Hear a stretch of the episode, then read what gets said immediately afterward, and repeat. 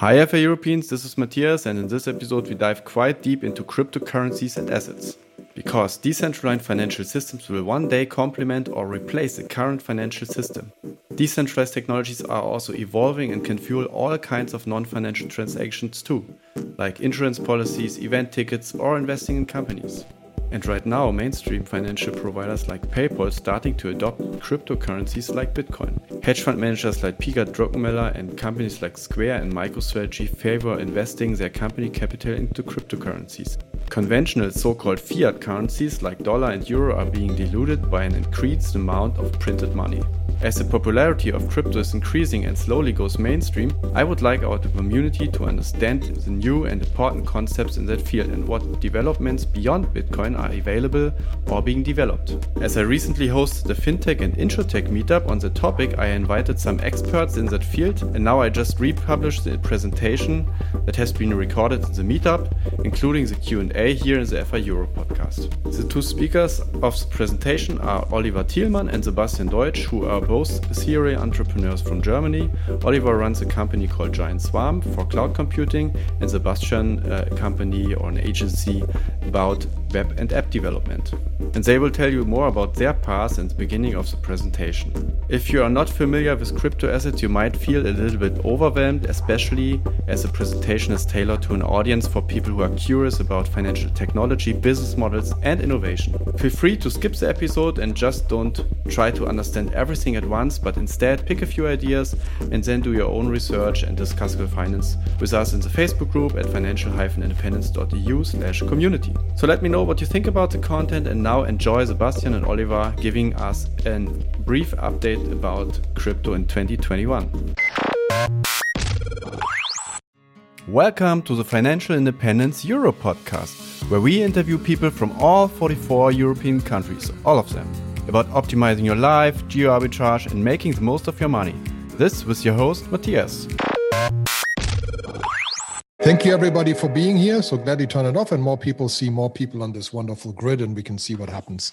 Um, so, uh, thanks for the introduction. Um, so, yes, Oliver Thielmann, uh, one of the co founders of Giant Swarm. In the normal life, I run websites like Adidas and the telecom speaker and admittedly a crypto exchange, uh, as a Kubernetes provider. So we manage Kubernetes clusters for the large ones out there. Um, and um, when we saw that chart, I started writing about Bitcoin in 2011 and um, still bought on that name thing that I forgot what the name was, the one that is now defunct and was started by the guy that also started Ripple.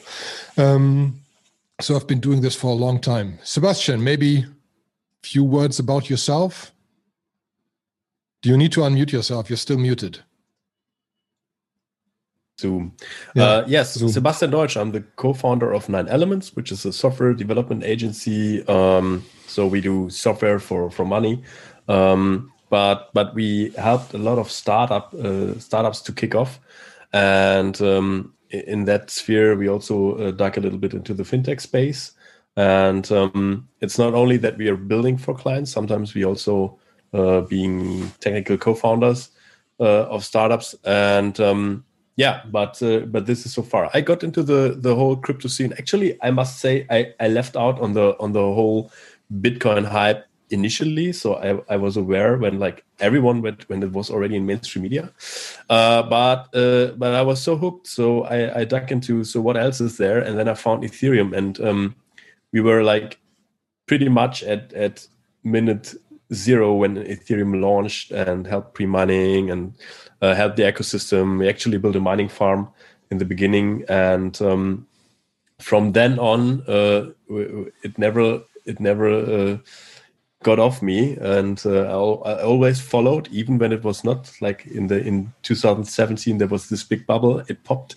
Uh, but the the interesting projects they came after that. There were people who were not there for the money but for building substantial software and uh, decentralizing stuff. So oliver where, where should we start Exactly. So we we we thought a bit. that It's a different setting. Normally, the podcast aus purem Interesse is in German because we felt like there are few German podcasts, and we actually just started out of interest and like Sebastian and me start like talking to each other, and it more or less goes into the deep end. So we have comments like people. So I listened to it a second time with a lot of pauses in between to write stuff down. I really liked it. So um, to a certain extent, it's an education podcast. Um, and we talk about stuff like uh, fractional stable coins um, and deeper into Uniswap.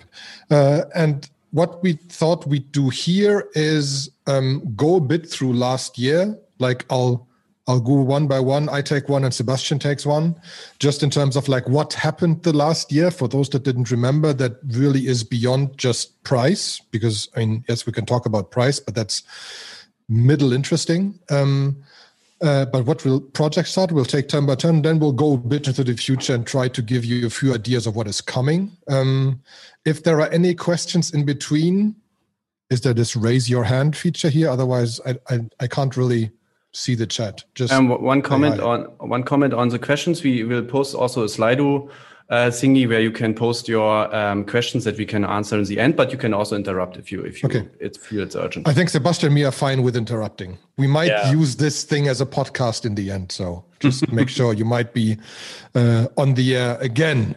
Um, so um, I'll I'll I'll really I'll really start um, and just start with a simple one. I we know I know I didn't say it's about price, but uh, we'll we'll start with where this started. So well, like like everything dropped almost 90% in the last years. It was pretty much down. And we started the year with 7,200 in Bitcoin and 130 in Ether. We ended the year with 29,745. And we had stuff like 50 percent drops in between, and now have something like 77 7% of Bitcoin in the holdings of corporate treasuries, of real corporate buyers. So there's there's a large change on the money side, but especially on the Ethereum side, a large scale of that growth comes from um, just it really being used. And one of the large things is, for example, the distributed finance part that you can build stuff like you can build a bank and an exchange and lending and so on and so forth on crypto.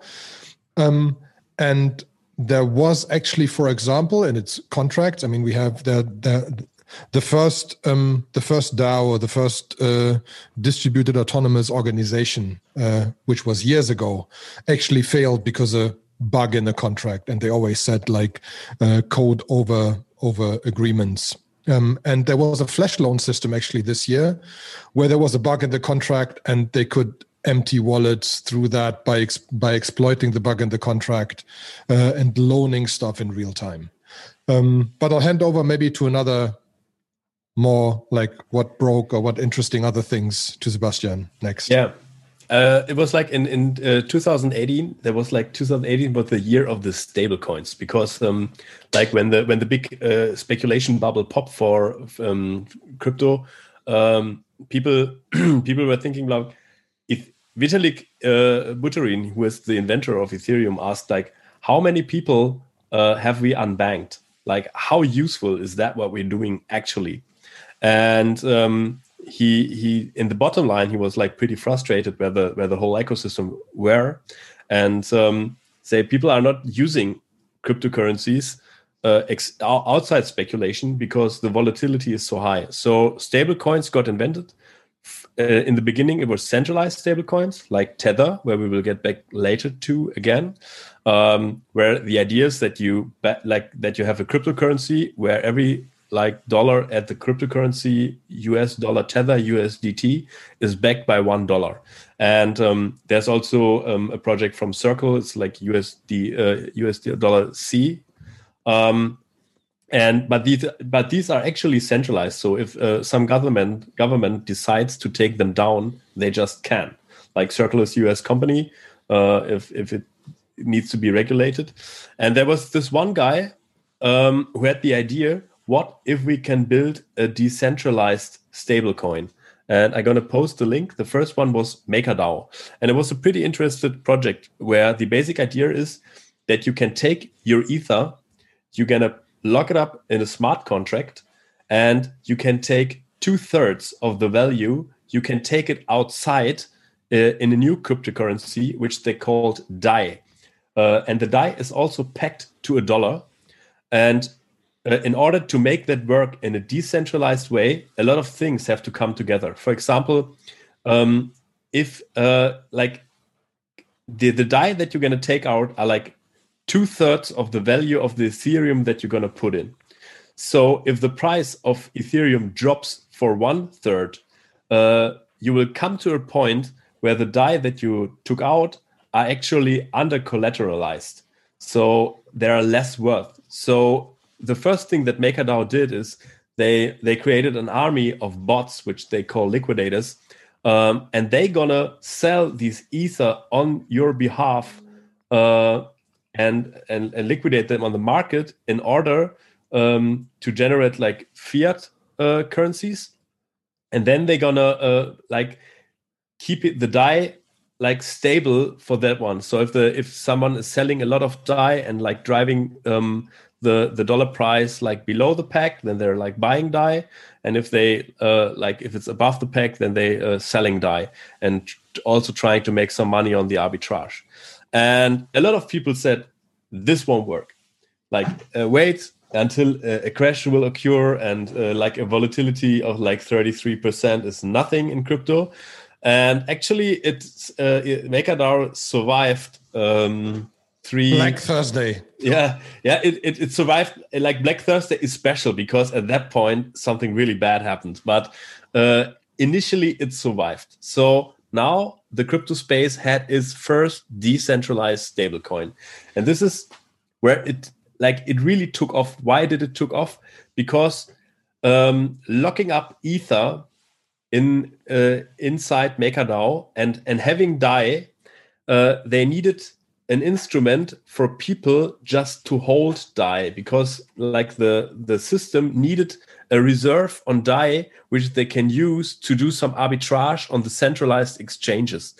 And in order uh, to realize that um, they actually um, paid the people who were staking DAI into the system they paid them um, a fee like a daily saving rate. This is what they what they called it so uh, you could put money inside the system and you got out a pretty nice uh, um, a pretty nice rent. Like it was uh, at the at the beginning was like 8% and and people was like okay uh, i gotta get some 8% somewhere. This is uh, in these times of investing it's like really high. And uh, the risk is sure it's like crypto it's like pretty risky but it's not as risky as like holding ethereum because uh, the the currency was pegged there were already three major not really crashes but MakerDAO was pretty stable at that time.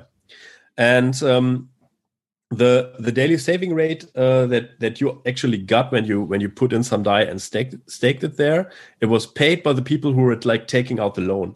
So if they want to repay the loan they have to pay uh, an 8% stability fee. And all that variables uh, in that community, like what is the stability fee, how much do you get for daily saving rate, that was also pretty novel, was actually driven by the community. It was not uh, like a company or something, but you could actually participate in the project by by buying a token which was called Maker, uh, MKR, and uh, the Maker token allows you to be part of the governance. So they created pages with proposals. Should we uh, raise the DAI limit? Should we increase the daily saving rate? Should we decrease the stability fee? And people could vote um, with the with the maker uh, coins they have uh, into how the project uh, should evolve. So that was also something I've never seen before in that manner, so that it actually worked. Uh, and I was pretty amazed about that community. And um, yeah, from then on, the next cool project was like actually Uniswap, right? Do you want yeah. to think about Uniswap? So, so you have you have the first guy that builds a stable coin, and then you have in between came some like Compound, which was like again this credit stuff. People started earning stuff on by by staking coins somewhere, and Uniswap actually was started by a guy that was jobless and had no clue about code, and he started Uniswap. I think there are 11 people at the moment. Uh, they're just looking for two more if everybody's interested. Point is that they um, they figured can't we can't we build an exchange like Coinbase on a contract um, and and automate it and distribute it again and like uncontrolled by a central authority and so uniswap is a is is a is a decentralized exchange uh, with liquidity providers. The interesting there thing there again is is how you earn money. So you can imagine that there actually on on all the big exchanges and just for also for arbitrage there are so-called liquidity providers. There are people that are providing liquidity. So if you go in and say i want to exchange 100 euros to bitcoin somebody has to do that trade and there are people that are evening it out and providing liquidity everywhere on uniswap i can go and say i will now go into an an ether ether dai pool for example or ether usdc pool and give money into that and i will provide liquidity on both sides. So I'll put in 10 Ether, which at the time are a thousand euros. So uh, it's 10,000 euros. On the other side, I put in 10,000 DAI, which is the same value. And I provide that pool. And there are a lot of people doing that. And Uniswap takes a 0.2% fee. So who's getting that 0.2% fee?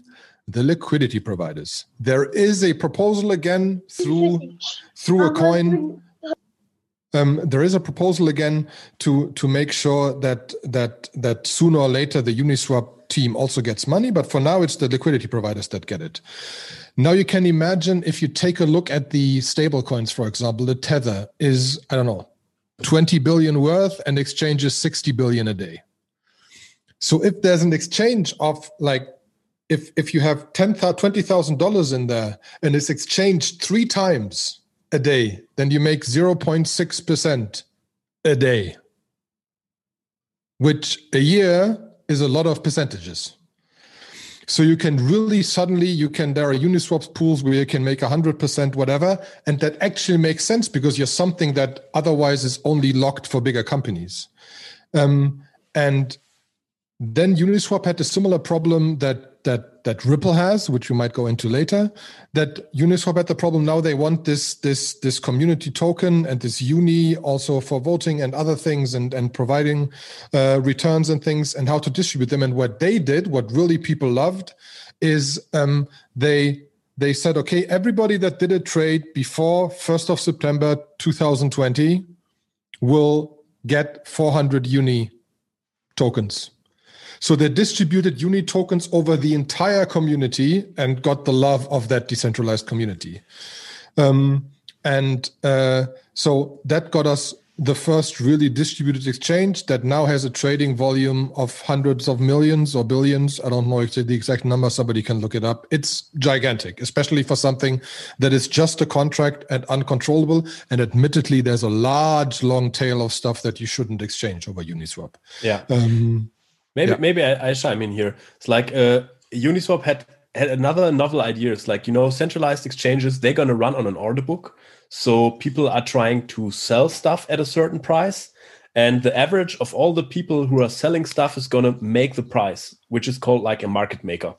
And Uniswap actually had an, a really novel idea. They they they had this idea: if you want to trade a pair, for example, Ether and DAI or Ether and US dollar T, you put the pools in like with a 50 50 percentage and you then you take a mathematical function which is actually a quadratic, quadratic curve and say okay if i'm gonna buy one of these if i'm gonna buy ether for dai i'm gonna move on that quadratic curve and make dai more expensive because like i want ether and if someone wants to sell ether it moves back to the dai and uh, the idea was uh, to to stay at the at the center point of that quadratic curve. And in the beginning it was not 100% sure if this actually works out.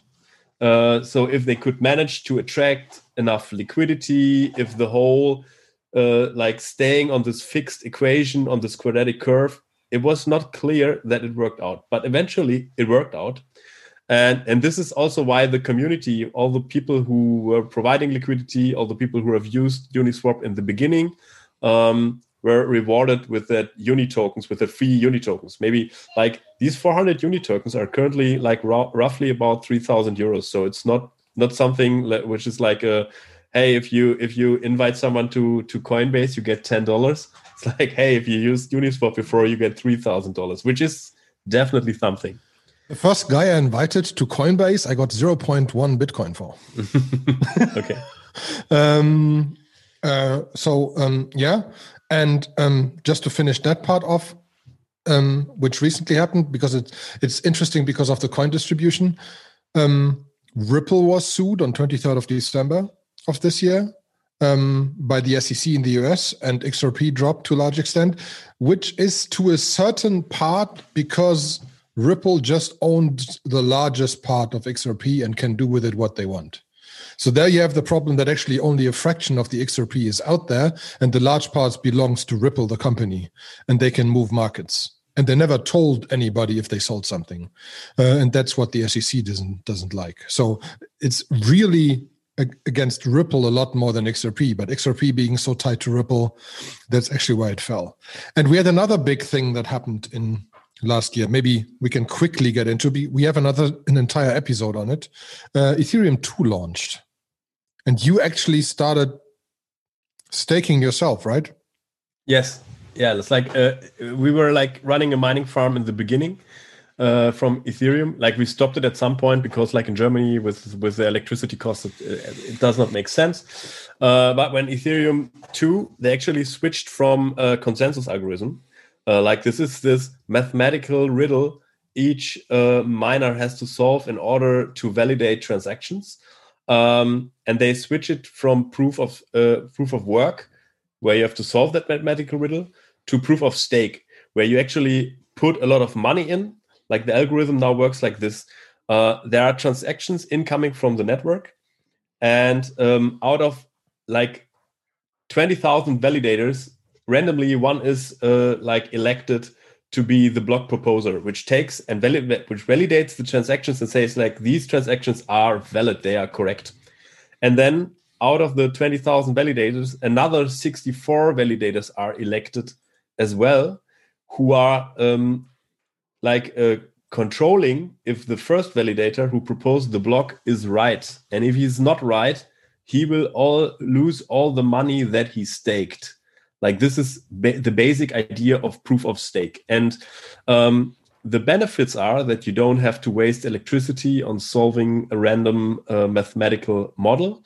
You also go, it also goes down, you know, like proof of work has got an arms race uh, where you have to buy a lot of like uh, heavy uh, graphic cards machinery uh, to make it work or have to buy ASICs and now uh, like everyone can join in with the raspberry pi and it, is actually narrowed down to the economical incentive. Yeah like you're being right and you're being honest then you will get rewards and keep your money. If you if you try to cheat then you will lose all your money. And um, but there was like in order to make that work there was a lot of uh, stuff involved. Actually there was a, a big proposal for ethereum to uh, it consists of multiple phases, and phase zero has taken off this year in December. In order to make that work, there were like four competing uh, Ethereum clients, validator clients. There's a new blockchain, the Beacon chain, uh, that has kicked off. And um, we uh, at Nine Elements thought it would be super fun uh, to be a validator and to lock in some Ethereum and to be part of it uh, since uh, since we believe that like this transition will actually leverage the network uh, into into new heights and like this is ethereum from like phase zero because like the whole decentralized finance thing with uh MakerDAO, Uniswap, Compound, uh, it leads that we have a lot of transactions. Like the network at Ethereum, it's pretty clocked. It's at 99% usage right now, and gas prices are pretty high. It's like when you say uh, cryptocurrencies are to unbanked people who are not banked yet, and you tell them in order to make a transaction they have to pay like $20 in gas fees. That does not sound very cool. Yeah, this is not what it's what the original vision was. But with Ethereum 2, there are, are several things uh, in in order. Like first thing is like this uh, moving from proof of work to proof of stake, which is also in resulting in a in a better performance and more transactions per second. But also um, they they are uh, planning a phase 1.5 where they uh, where they're going to shard the network, where they're going to take that huge single blockchain and make it different shards, maybe for different projects. It's not eventually it's not 100% specified, but they want to scale to uh, around about like 2000 transactions per second which is something that you can definitely work with where you can like say um, even even like i don't know how much mastercard or visa has uh, per second but like 2000 is something uh, where where enough uh, volume is there to do a lot of applications to create a lot of applications. Um, yeah. So that kind of concludes a little bit um, our 2021 and maybe maybe a few things to watch uh, 2020 maybe a few things to watch in 2020 because we really see that there's a lot of stuff that raised a lot of money. We have distributed exchanges. We have credit systems there are people um, there's with Frax and uh, with with with others. There are there are now now now fractional stable coins that aren't totally collateralized. There's lots of interesting things out there. Um, I'd like to mention two, for example. There's a company called Dfinity that is launching that actually raised 102 million from Andreessen Horowitz over three years, like roughly three years ago. Dfinity is launching a um, a hosting system, so they have tens, if not hundreds, of data centers that are totally separate. Um, these data, data centers provide like like Docker containers, to put it simple, like place for containers that can be a smart contract, that can be a container that can run stuff that you can distribute everywhere, that will always run in multiple data centers. They're trying to build a distributed cloud, a distributed cloud that cannot be killed and is not controlled by them. Everything is run through contracts. Um, go to Dfinity and look at uh, um, and look at how their how their how their how their economic system works. It's mind-boggling. You know, they they really had they recently had their launch uh, like end of last year launch event and they really thought this through in terms of again you having an icp token that is the token that allows you to be able to vote on decisions of the network. Um, you need the icp token to get the token that buys you compute resources. So the icp token will shrink in the amount of tokens that are there because they're exchanged and then burned. So they're not they can't come back. They just you need to buy icp and then burn them to get the other ones. Um, you can lock them in a contract and depending on how you lock them the more return you earn the and the more votes you have and the longer you lock them and the longer they are locked the more votes you get. So if you lock them for three years and keep them in there and after six years the amount of votes rise. So it's incentivizing being there for a long time. Lots of interesting things.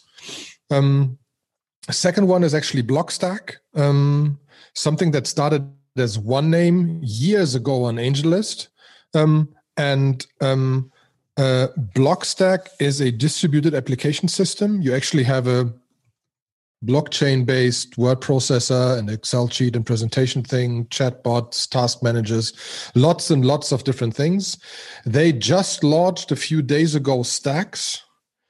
Stacks is a is their new blockchain that sits to a certain extent on top Bitcoin and provides smart contracts on top of Bitcoin and an option of stacking, not staking as they call it, just to invent a new name. Um, and through that stacking, you can actually earn Bitcoin. So you can take your block stack and stack them, which provides again security for the network and earn Bitcoin with it. So um, all of these things kind of just like there is real stuff slowly but surely coming that is not just money um, and that really allows you to do stuff. Um, a lot of it is obviously still about like like earning in this entire craze, but really things to do that, to automate tasks, to get things done, to launch applications, to be in control of your data.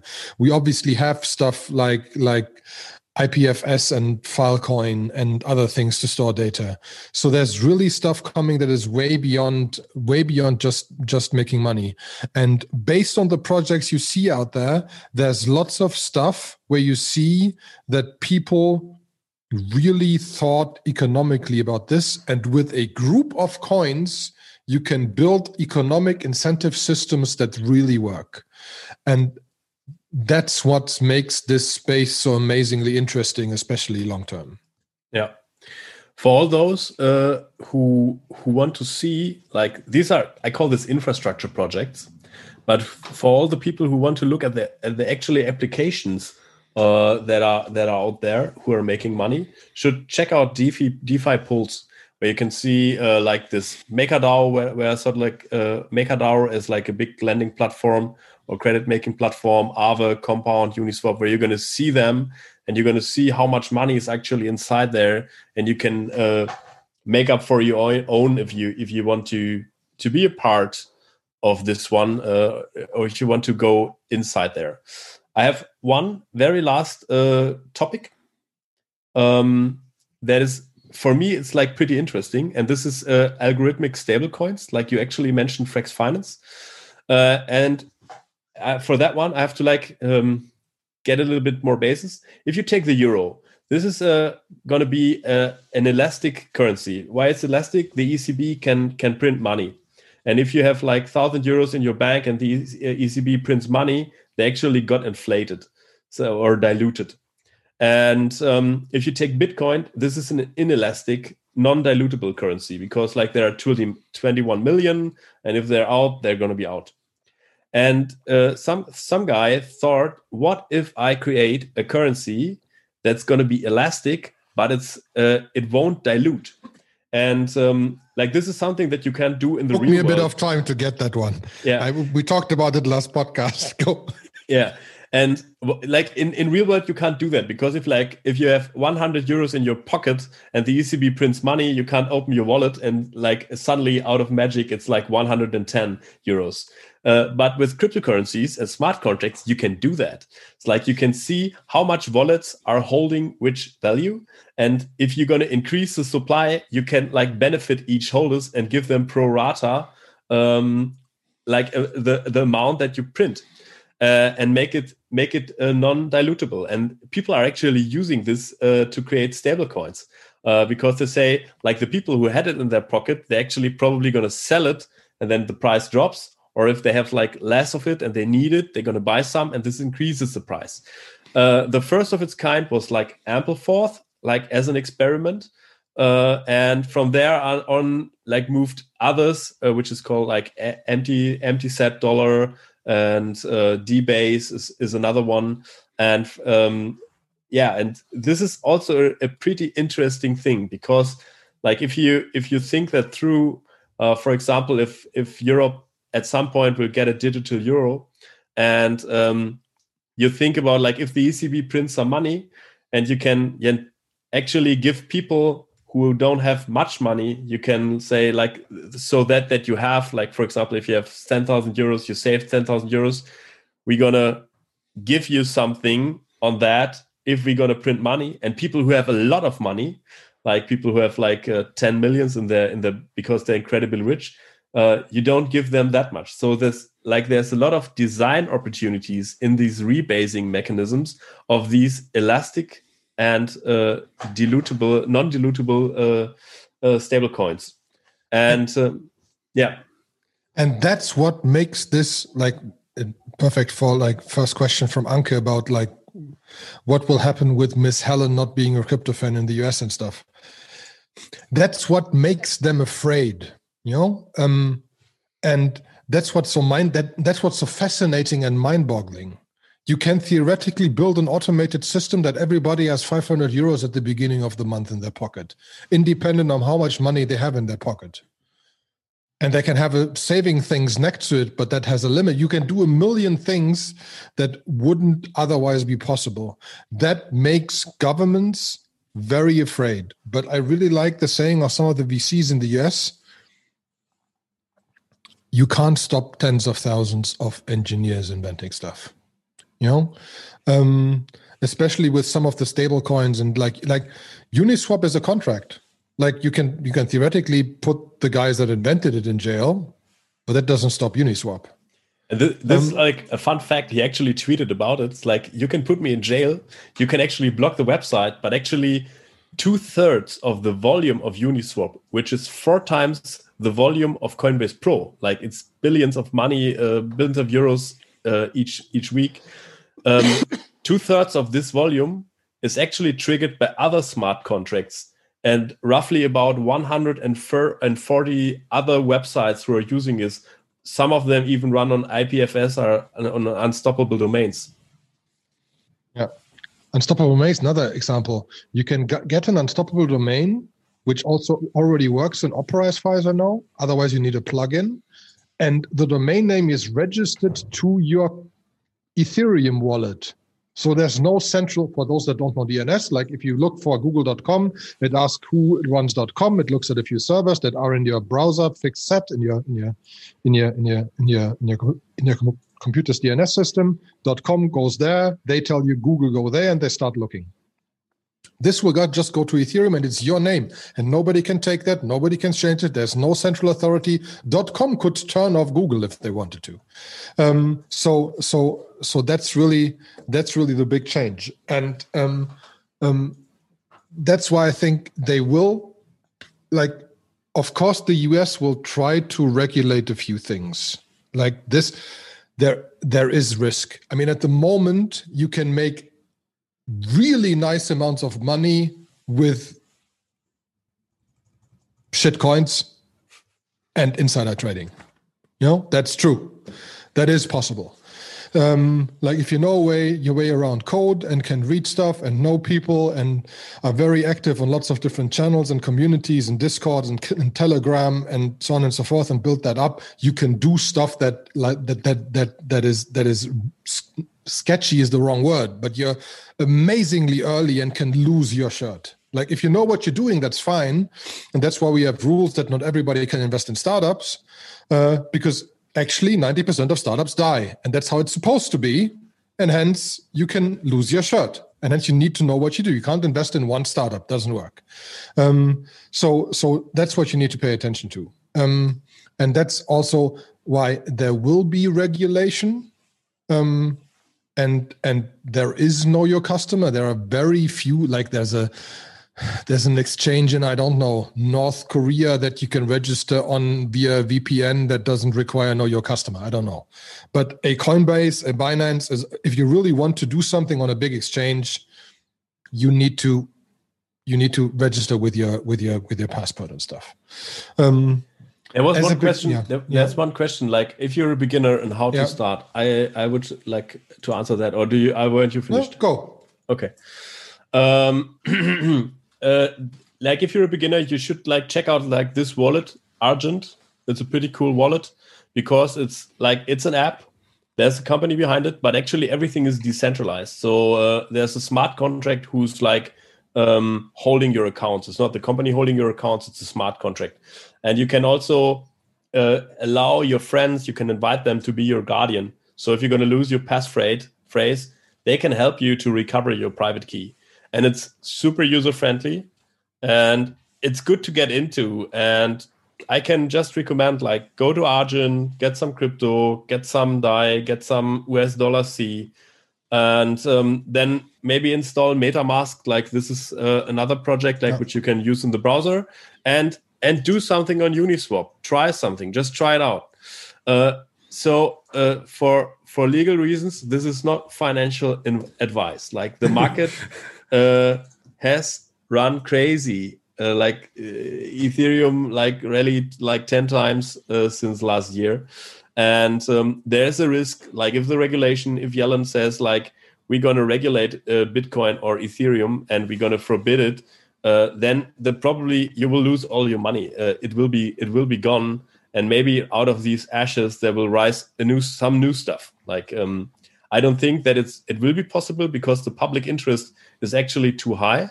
For example, Mnuchin, who said like that we're gonna regulate Bitcoin, they started like a proposal um, which they wanted to get through before uh, the Trump era ended, and they didn't. Actually, they didn't manage to do it. They got an extension and um, like uh, the the new uh, like guy for the SEC, which is like more the regulation danger than the Treasury, uh, is is someone who is like who actually knows crypto. He teaches it at at uh, I, I don't know if it's Harvard or Stanford at one of these, and there's also be something some news that came out that the Treasury actually allowed banks to settle in stable coins and to use smart contracts to do that. They would not do it if they are not see the potential of the technology. So and they don't and they don't care about the technology as much as that as that they see it as an opportunity. They they need to care for protecting people. They need to care that we can't just all run rampant and like at the moment we can probably give you three links and you can create a coin and you can launch it on Coinbase and you can get three friends that create liquidity and people buy it and you make money there's a bit more involved to really make money but it's like it's not it's not it's not witchcraft you know? The we we are moving into script kiddie territory where you can just copy something and then you have your coin and you just rename it and you're done. Um, so so so that's the that's the thing we need that's the thing they need to watch out for um, because there is actual value and they see that. Like there's a there's a new company spark coming out with a credit card. Um, they're using the Lightning Network. Lightning Network is a network above Bitcoin. So Bitcoin is theoretically gold, as easiest thought process, and moving that is relatively hard. It's heavy, you know. So Lightning Network is built on top to move fractions of a Bitcoin without any fees. It's like you have two Bitcoin nodes and or, or, two Bitcoin wallets, and you need to create a channel between that, and they can transact left and right, and sooner or later they settle. But they settle way later and only when they settle do they need to move back to the Bitcoin blockchain. And beforehand, it's just independent, which means you can move fractions of US dollars. If you look at Swift banking system, if I if if you use Swift to move money from here to the US, it will through Swift through different banks to really move that money somewhere else and to move that money it's really expensive. But they need to move that money because banks don't trust each other anymore after the first financial uh, like the last financial crisis. So they don't trust each other so they don't open books and say okay i sent you a thousand dollars just put it on my credit we'll settle that later. They need to settle it directly they use swift and they send it over takes three days is expensive. Then we had um, transferwise. What transferwise does is i want to send a thousand dollars to the US, and then they wait that another amount of people want to send a thousand dollars to Europe, and they send okay, then it evens each other out, and they pay out the money. Pretty simple. With Spark, they move the money. They have you have a credit card in euros, and you want to move it. I want to move it to somebody else in the US. They will take these hundred dollars, do a live exchange on their their local exchange in Europe, then take that money on the Lightning network, send it instantly without fees, exchange it in US dollars, and it's there. They moved money in a fraction of a second, really moving it without any fees. If that really works, they still have to launch. It's mind-boggling. Like life, like that's what Ripple tried to do for years, but they needed banks to work with it. So that's the other one. Um, we have another question here about Avalanche. I think there's lots of things out there. That's like Blockstack is another one for developers. Avalanche, from from what I understand, is also trying to be like a platform for developers to do stuff. I'm not yet sure if we're that far along yet. I'd probably have to defer to to Sebastian to really get that from a developer standpoint. From my multiple founder, angel, whatever standpoint, I'd say, dudes, we're still at a territory where each of these is very different and uses very different things. And I don't know if you can standardize it that much already. That's where I would be skeptical. Long term, it's a cool play if they have if they have the bandwidth and the breadth to just last for five or ten years. Lots of opportunities. Oliver and Sebastian, any last remarks? Mm, shall I ask answer on the Avalanche thing or, or something else? um, yeah, maybe maybe for the Avalanche, it's like there's a lot of I call them infrastructure pro- projects, uh, which aimed at developers because like this is something like if you if you want to look at a coin or at a project, always look at it holistically. So what's the opportunity? What are they doing different? This is also something um, where where I like where they're doing a great job. Like how is it different from Ethereum? How is it different? What what it really does different? But just being different is not a succeeding factor anymore like for example for oracles like there's been chainlink which is like the biggest oracle provider there are a lot of oracles who are like also doing a decent job none of them has catched like the the uh the numbers of integrations uh, like the like chainlink did and um, this is something if a if a project is able to build a successful community and this is why i invite you like be more honest to join discords to join telegrams talk with the people uh, get a feeling how active a community is. Um, do their getting started on your computer if you're able to do some coding like getting a hello world do something. If it feels good then it's maybe worth something to invest in. But like the first time we invested in ethereum was like i don't know five six years ago. And uh, it's paying off like right now maybe. Yeah. so, so, then then you're not as, working uh, anymore.